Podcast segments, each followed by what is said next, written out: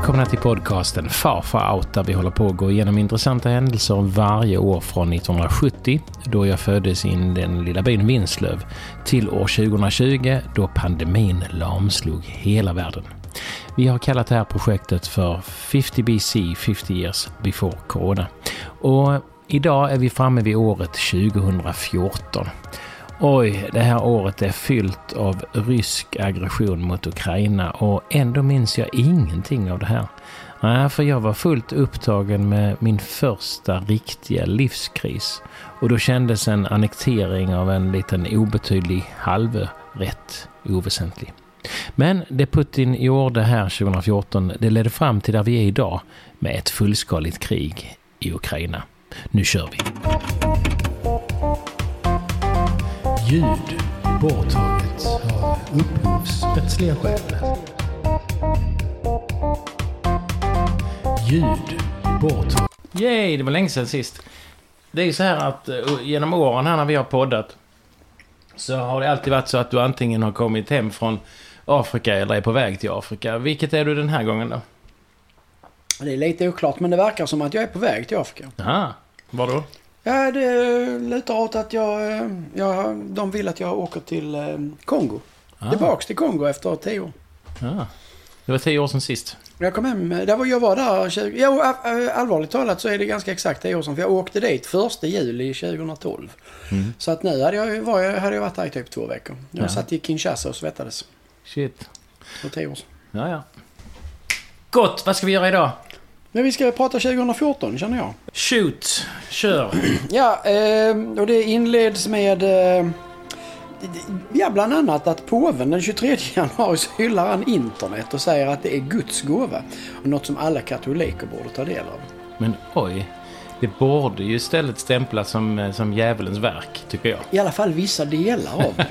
Det kan ju finnas vissa hemsidor, så kyrkan.nu och sånt här som kan vara, som kan, som kan vara eh, Guds gåva. Men det finns ju andra som, he, som heter eh, ja, xxxxx.nu som kanske inte är det.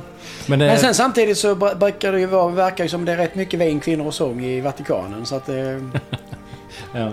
Men sen kan man ju se internet på samma sätt som telefonen. Att det är, det är liksom...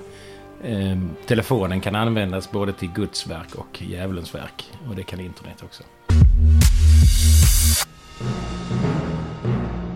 i eh, februari är det OS, vinter-OS i Sochi. Aha. Ett eh, oerhört köpt eh, olympiskt spel såklart. Ja. Eh, Sverige gör jättesuccé. Det Oj. är ett av de bästa vinter-OSen någonsin. Två guld, sju silver, sex brons. Totalt 15 medaljer och det är rekord. Eh, och 11 medaljer tar skidlandslaget. Alltså skidlängdåkningslandslaget ska jag säga. Då, då är de liksom tillbaks igen efter torka många år. Ja, de tar ju oväntat mycket plats där faktiskt. Ja, De vinner ju damstafetten har de aldrig gjort. Och Mm. De vinner väl herrstafetten också har jag för mig. Norrmännen har ju lite problem med vallan där av någon anledning. Jaha, oj. Det pågår ju upplopp i Ukraina. Väldigt, väldigt mycket upplopp i Ukraina under den här perioden. Eh, och de största, de värsta upploppen eh, eh, de sker den 20 februari när mellan, vad ska vi säga, 50 personer skadas och 100 dödas när eh, demonstranterna attackerar poliserna och 67 poliser tas alltså som typ gisslan. Ja. Och eh, ja, Vet du någonting om bakgrunden? Vad är det, varför är det? Det är ju, de, är ju, de protesterar ju mot den här eh, presidenten som sitter som heter... Ja, han heter Januchenko eller nå- Nej, Ja- Janukovic heter han. Eh, De är ju oerhört eh, arga på honom. Eh, För han är ryssvänlig, Mm. kan man väl säga.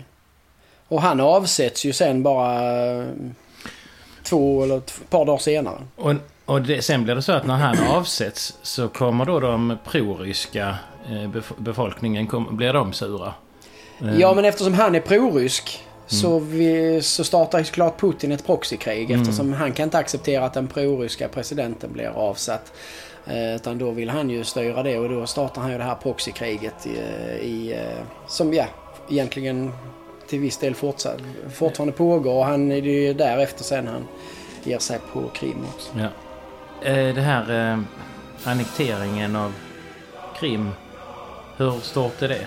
Det är ju första gången sedan andra världskriget som en europeisk stat erövrar en annan stat och annekterar. Så det är ju, det är ju verkligen en världssensation när det här händer på ett negativt sätt såklart. Ja, det hemska med det är ju att, att resten av världen eh, liksom bara i stort sett sväljer det. De eh, fattar väl beslut om lite halvlama sanktioner och sånt där. Men annars påminner det ju väldigt, väldigt mycket om den här förkrigstiden till andra världskriget. Mm. När eh, England och. Frankrike och de här bara tittar bort medan Hitler gick in i land efter land Mm. och krävde det och krävde det. Och det här är mitt sista krav. Alltså, den här... eh, När de eh, delade, när, de- när Nazityskland fick en del av Tjeckoslovakien. Så var det alltså ett möte mellan typ England, Frankrike och Tyskland.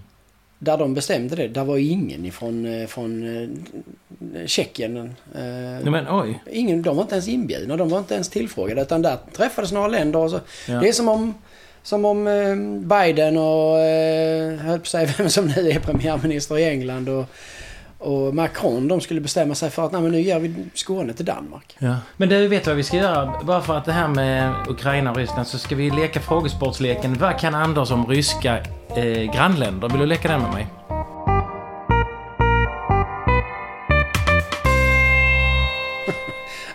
Om jag inte vill spelar det ju ingen roll. Utan du kommer leka den ändå. Så att, Ja, du kan få sex poäng Anders. ja. Eh, jag nämner en huvudstad och så ska du säga landet och det är då gränsande till eh, ryska imperiet. Eh, är du beredd? Ja, det är du. Nummer ett, Minsk. Minsk i Vitryssland. Ett poäng. Jätteenkelt va? Jag vet inte med. Eh, två, Tbilisi. Tbilisi, det är... Jag höll säga, det är ju Georgien. Ja, helt rätt. Och nummer tre är då Baku. Ja, Det är Azerbajdzjan. Ja. Fyra är Nur Sultan. Nur Sultan, det är säkert Turkmenistan. Nej, stämmer inte. Det är Kazakstan.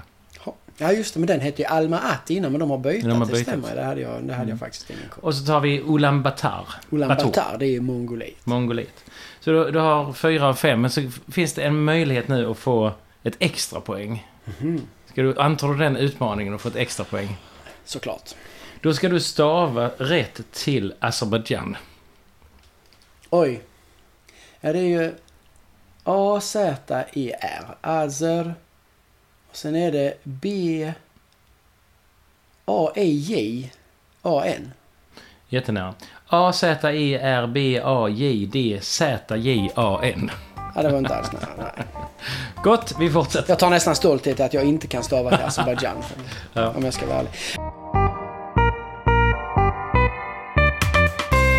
I alla fall då, mars börjar och då, är det, då står verkligen Ukraina och Ryssland på gränsen till krig. Eh, och Putin han har godkänt att eh, ryska trupper går in i Ukraina. Och det berör ju då som sagt Krimhalvön eh, och den ockuperas ju ganska omgående.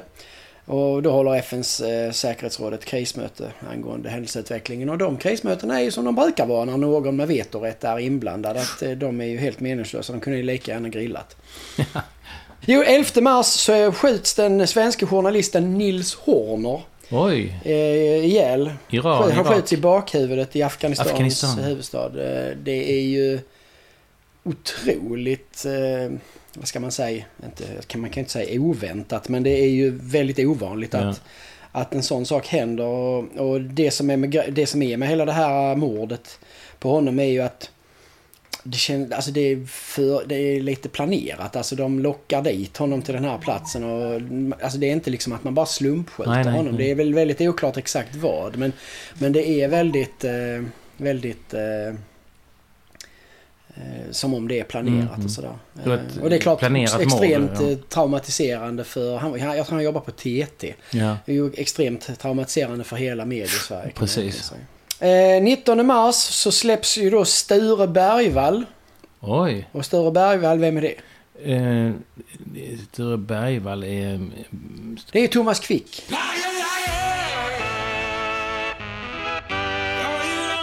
Det är Thomas Han har Quick. suttit 23 år på Säter och då blir han ju slä- frisläppt där eh, efter det som det har visat sig då att han är helt oskyldig. Och detta är ju enligt mitt sätt att se det och utifrån den kunskap jag har en av de mest pinsamma polisutredningar som någonsin har gjorts i...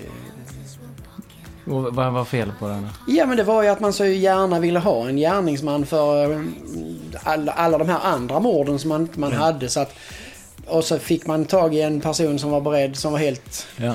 Ja, inte han- liksom bara erkänd åt höger och vänster. Och han berättade en massa historier som inte stämde, men det bortsåg ju bara för polisen Ja, att ja. förstå. Sen hade man, var man ju då ivrigt påhejad av en eh, åklagare som eh, helt hade tappat konceptet. Men tror du inte han har eh, mördat någon eller? Ja, de kom ju fram till det att han var i stort sett inte kapabel att slå ihjäl en fjäril. Så att det var ju bara, han ville bara ha lite Och, och, uppmärksamhet förmodligen. då känns det ju som att det kan finnas någon annan seriemördare mördare som, eh, som, som har gjort många av de här sakerna som går fri. Så kan det ju vara. eh, Att det, är- det är ju absolut inte osannolikt. Jag kommer inte ihåg om det var så att man kom... Eh, om man kom... Alltså det, vad jag förstod så kom man ju fram till att han inte hade gjort sig skyldig Mm. till något av de här Mm. brotten och satt i 23 år. Ja. Den 6 april så är det då det här som vi hör hela tiden. Då är det pro-ryska demonstranter som stormar byggnader i östra Ukraina. i- Bland annat då i Donetsk och Charkov. Ja. Det är ju Och så visar de den nu... ryska flaggan. Just det. Ja. Och det här är städer som vi nu hör om mycket igen ja. Ja, Donetsk ligger ju verkligen i röret. Mm. Eh, ju, så att, eh, ja. Och även i maj så är det ju då dels så ut- utropas ju då Folkrepubliken Donetsk och eh, Folkrepubliken Luhansk. De utropar sig självständiga. Och den 25 maj så hålls det då presidentval i Ukraina och då vinner en som heter Petro Poroshenko. Okej. Eh, och sen lugnar det ju ner sig där. Mm. Eh, ett tag i alla fall. Sen kommer vi då in i juni Oj, till ebola-utbrottet. just det.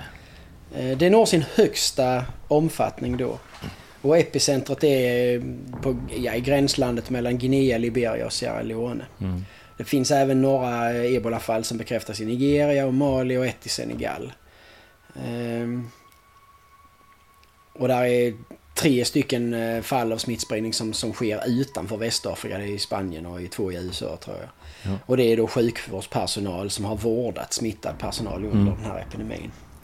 Eh, Utbrottet startar i december 2013 i sydöstra Guinea och utvecklar sig under hela 2014. Eh, På bara några månader så blir det det mest allvarliga, eller mest omfattande och allvarliga utbrottet eh, av ebola sen Mm. det upptäcktes 1976. Och den 8 augusti 2014 sen så klassar WHO det som eh, eh, ett internationellt hot mot människors hälsa, det vill säga det vi kallar för pandemi. Just det. Eh, Sen är det väl 2016, eh, början av 2016 som man har det under kontroll. Ja. Och eh, det dyker vis- förvisso upp eh, små och mindre utbrott lite hela tiden. Det gör det fortfarande ibland. Eh, Men man har det under kontroll och sen den 29 mars 2016 så deklarerade WHO att det här internationella hotet mot människors hälsa är över. Och det som är intressant med ebola är att det är ju extremt dödligt när man blir smittad. Men det är också väldigt lätt att isolera Mm. eftersom smittspridningen sker egentligen bara genom att man hanterar döda eller sjuka. Eh, Eller att man, att man typ använder eh, samma vattenhål Mm. eller... eh, eh, Så, och viruset överlever inte speciellt länge just det. eh, ut, efter det att en, kropp, alltså en person är död. Så teoretiskt sett kan man... Det som har gjort att man har kunnat isolera det rätta, det är att man isolerar en hel by. Mm. Eh, Och sen låter man typ folket i byn typ stryka med. Ja. Eh, höll jag på att säga. Men man, Mm. man, man ser till att de inte använder samma vattenhål. De, I Afrika är det ju ofta så att någon, någon dör så ska de begravas dagen efter. Just det. Eh, och man begraver ju inte dem långt iväg. Utan det är Nej. väldigt många som hanterar kropparna och sånt. Och därför sprids det ju väldigt snabbt. Eh, men det är också så att eftersom det är så hög dödlighet eh, och att viruset inte lever länge. Så, ja, så, så är det ganska... Och det är ju, om, om ebola-viruset hade man kunnat på något sätt kombinera det med spridningsrisken på de här omikron och vad de nu Mhm. heter. De vi har nu BH5 eller vad det är. Då hade vi varit körda. Ja. Då hade vi Precis. varit fullständigt körda för att ebola är ett elakt jäkla virus.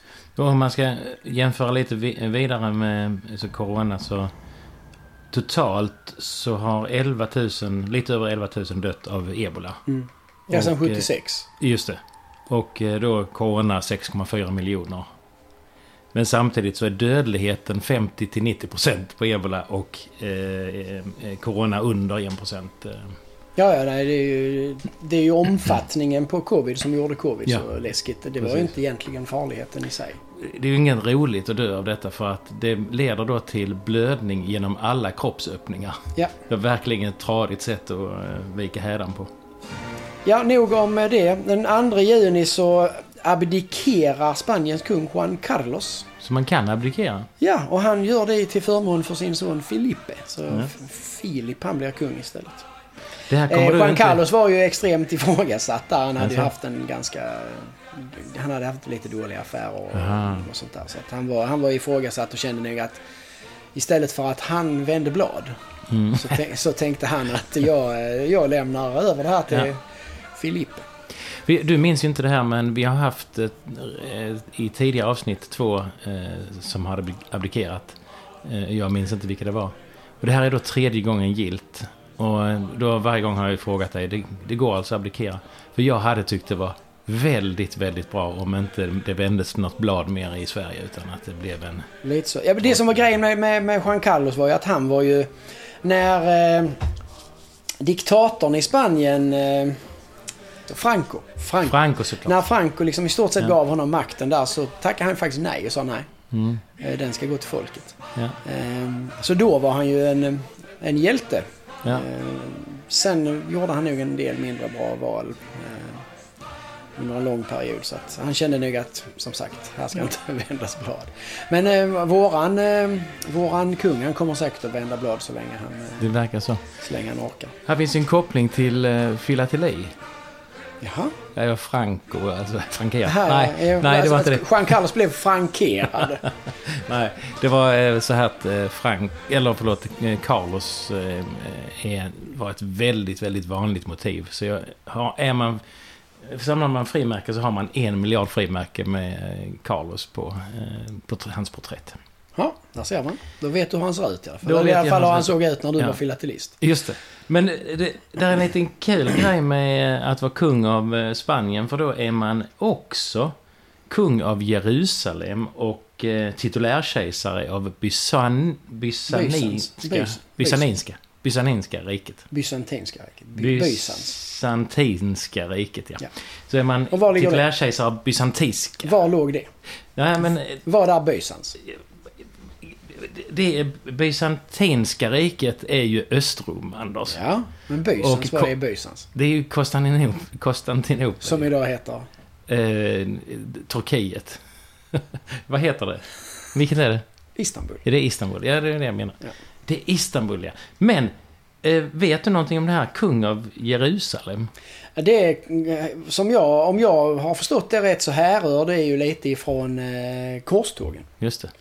Eh, att eh, det är ändå en, en titel som eh, för, förärgades. Ja, Den- precis. Man skapar ju då en korsfararstat i Jerusalem Ja. under första korståget 1099. Så det är rätt så länge sedan.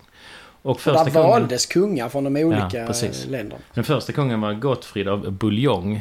Som tyckte om, mycket om skysås. och eh, sen efter det så var det ett 20-tal kungar innan huvudstaden Akko 1291 erövrades av sultanen av Egypten.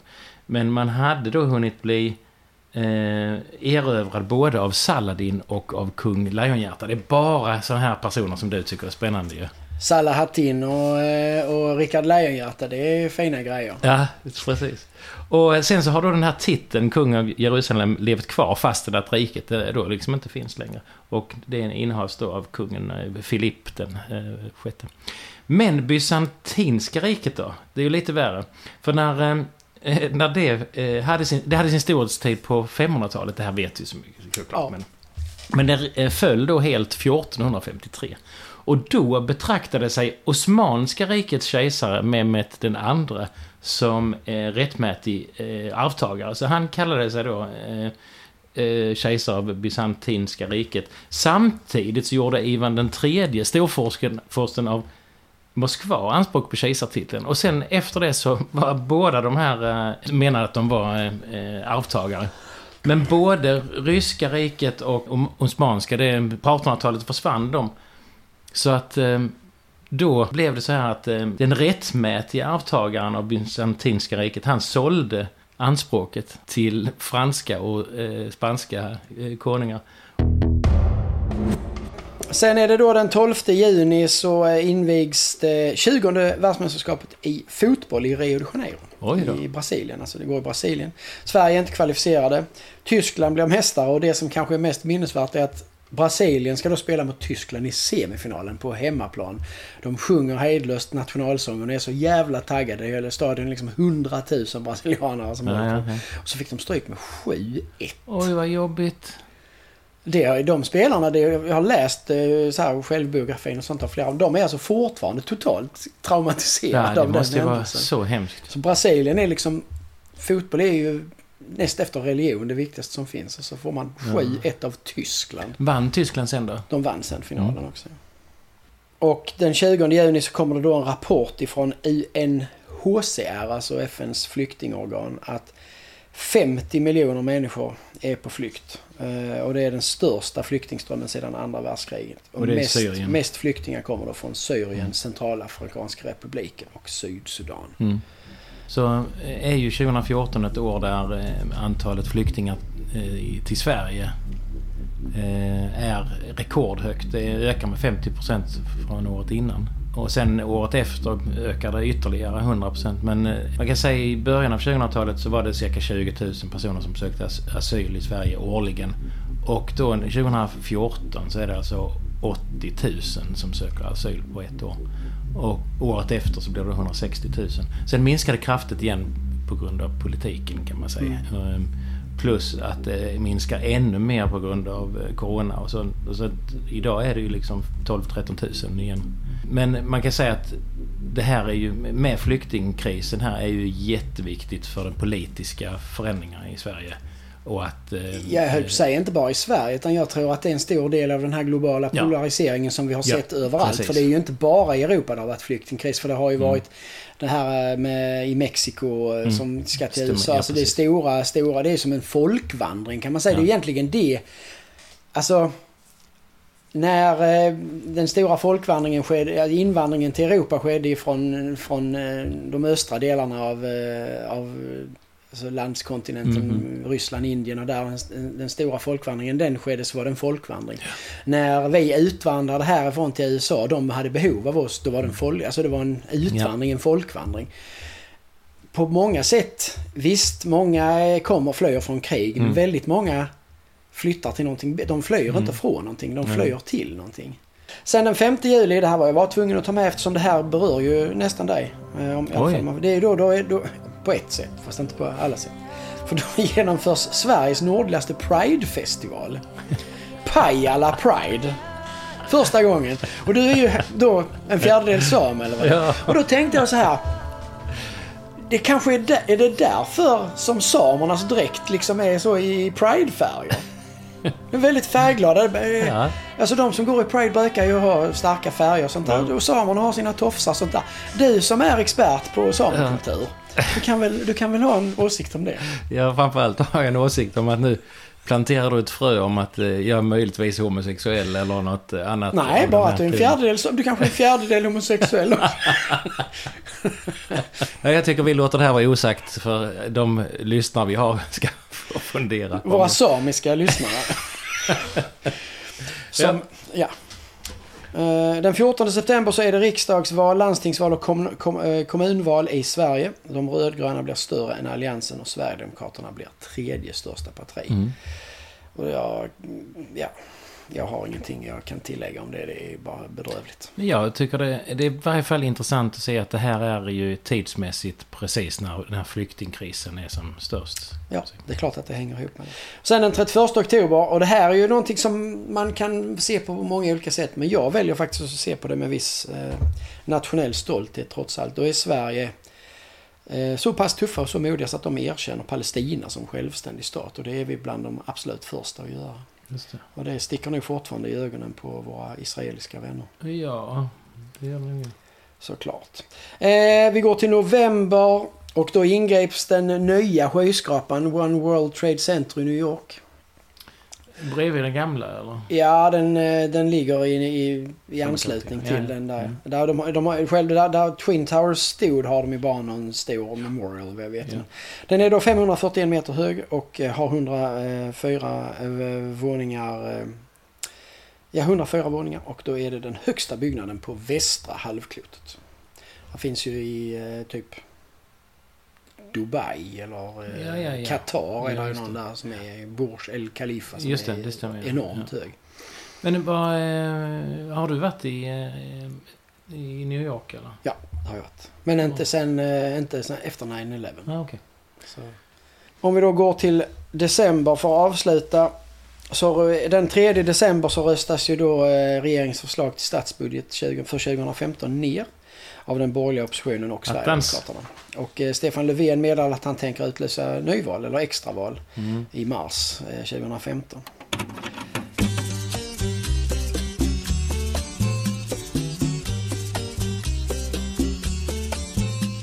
Och den 17 december, det här är ju ett led i en, i en upptinad relation som är ganska intressant. Då, då eh, återuppstas de diplomatiska förbindelserna mellan USA och Kuba. Oj, oj, oj. Och det är då efter att Kuba friger en amerikansk hjälparbetare som är Alan Gross. Där de hade ju haft en relativt ansträngd eh, relation sedan eh, början på 60-talet då när eh, dels så placerade ryssarna ut strategiska kärnvapen på Kuba och där var även den här Grisbukts-invasionen som var helt misslyckad. Det var ju inte jättelyckad eh, politik i början. var, då var den där domedagsklockan var en sekund i eller något sånt. Den har aldrig varit så, eh, så- illa på det som den var då. Eh, Och sen den 27 december så sluts ju då den här ökända decemberöverenskommelsen mellan regeringen Löfven då och det är väl Centern och Liberalerna. Ja.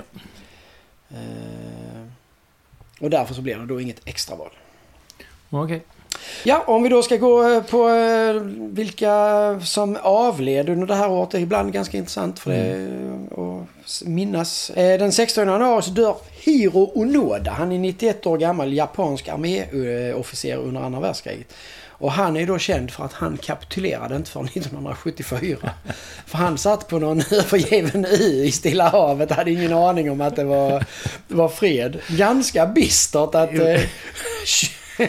Eh, 29 år efter eller vad det var. Eh, Bara få reda på att du, by the way, det är inte krig längre. Du kan sluta där. Ibland när man känner sig lite insnöad att man inte har tittat på nyheterna på länge, då kan man tänka på dem. Ja, de hade inget wifi på hans ö där, det är uppenbart. 23 februari så dör då Maria F von Trapp. Vem är det? En trapp har att göra med någon musikal. Ja. Det är hon eh, barnguvernanten i eh, Sound of Music. Aha, Ah, är det i verkligheten Ja, den baseras ju på Ah. verkligheten. Den.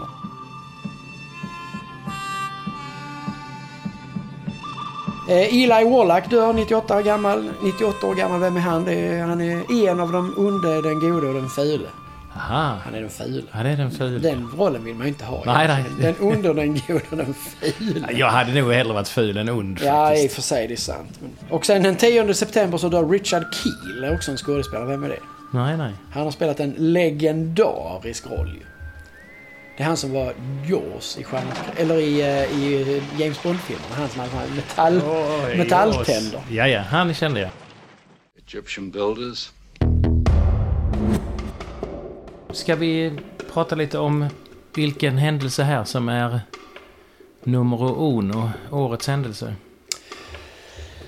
Eh, ja, det är ju inte jätteenkelt detta året. Här händer ganska mycket men det händer kanske inte heller någon sån där grej som är absolut den, eh, den viktigaste. Eh, alltså för ebolautbrottet är viktigt men det blir ganska begränsat. Ja, det är bara Eh, 11 000 som dör. Det är Ja, det är liksom, inte så mycket. Alltså, Det är som ett litet jordskred. ja, eh, det, alltså sådär. Eh, kriget i Ukraina, det, där och då var det väl ju absolut inte sett som någon av världens största Nej, händelser. verkligen inte. Däremot skulle vi titta på det i ett perspektiv från 2022 Mm, så var det ju det. precis. Eh, Och så har vi flyktingkrisen. Eh, men eh, jag tänker ju faktiskt att eh, vi kan eh, faktiskt unna oss att få se det ur ett 2022-perspektiv att välja eh, Krim eh, och, och, och annekteringen av Krim här. eh. Ja, och det är ju bara för att vi sitter med facit hand. Ja. Hade vi spelat in detta avsnittet för eh, ett år sedan så hade Precis, vi inte hade vi inte. överhuvudtaget Men eh, jag tycker vi, vi kan lyxa till det och Ja, välja det. annars är det ju det, är ju det eller är det ju just den här eh, rapporten som jag faktiskt tycker är ganska fruktansvärd med att, eh, att eh, med alla flyktingarna. Eh, Jag tror vi tar eh, Krim för jag har lite på känn att det kan finnas andra år där flyktingkrisen kan komma upp som en... ja, men samtidigt så är ju egentligen detta grunden till hela flyktingkrisen. Ja, precis. Så med först i hand så skulle vi kunna välja den också. Men vi kör på, eh, vi kör på eh, Putins eh, illdåd i eh, Ukraina. Härligt. Då tackar vi för oss för idag. Utvecklingen i Ukraina blir allt mer alarmerande. Igår fick president Putin klartecken för ett militärt ingripande i Ukraina och redan innan det var ryska trupper på väg att ta kontroll över Krimhalvön. Putin och USAs president Barack Obama samtalade i nästan en och en halv timme per telefon igår men ingenting tyder på att det samtalet har lett till att Ryssland skulle backa i frågan.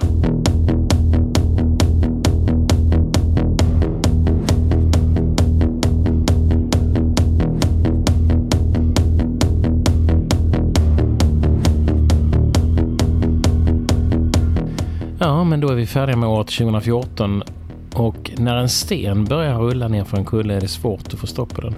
Och Putin han satte onekligen en sten i rörelse här 2014 och den rullar fortfarande idag. Vi valde som årets händelse Rysslands annektering av Krim och som årets soundtrack valde vi Happy med Pharrell Williams. Jag är som vanligt jättetacksam för att ni lyssnar. Hej hej!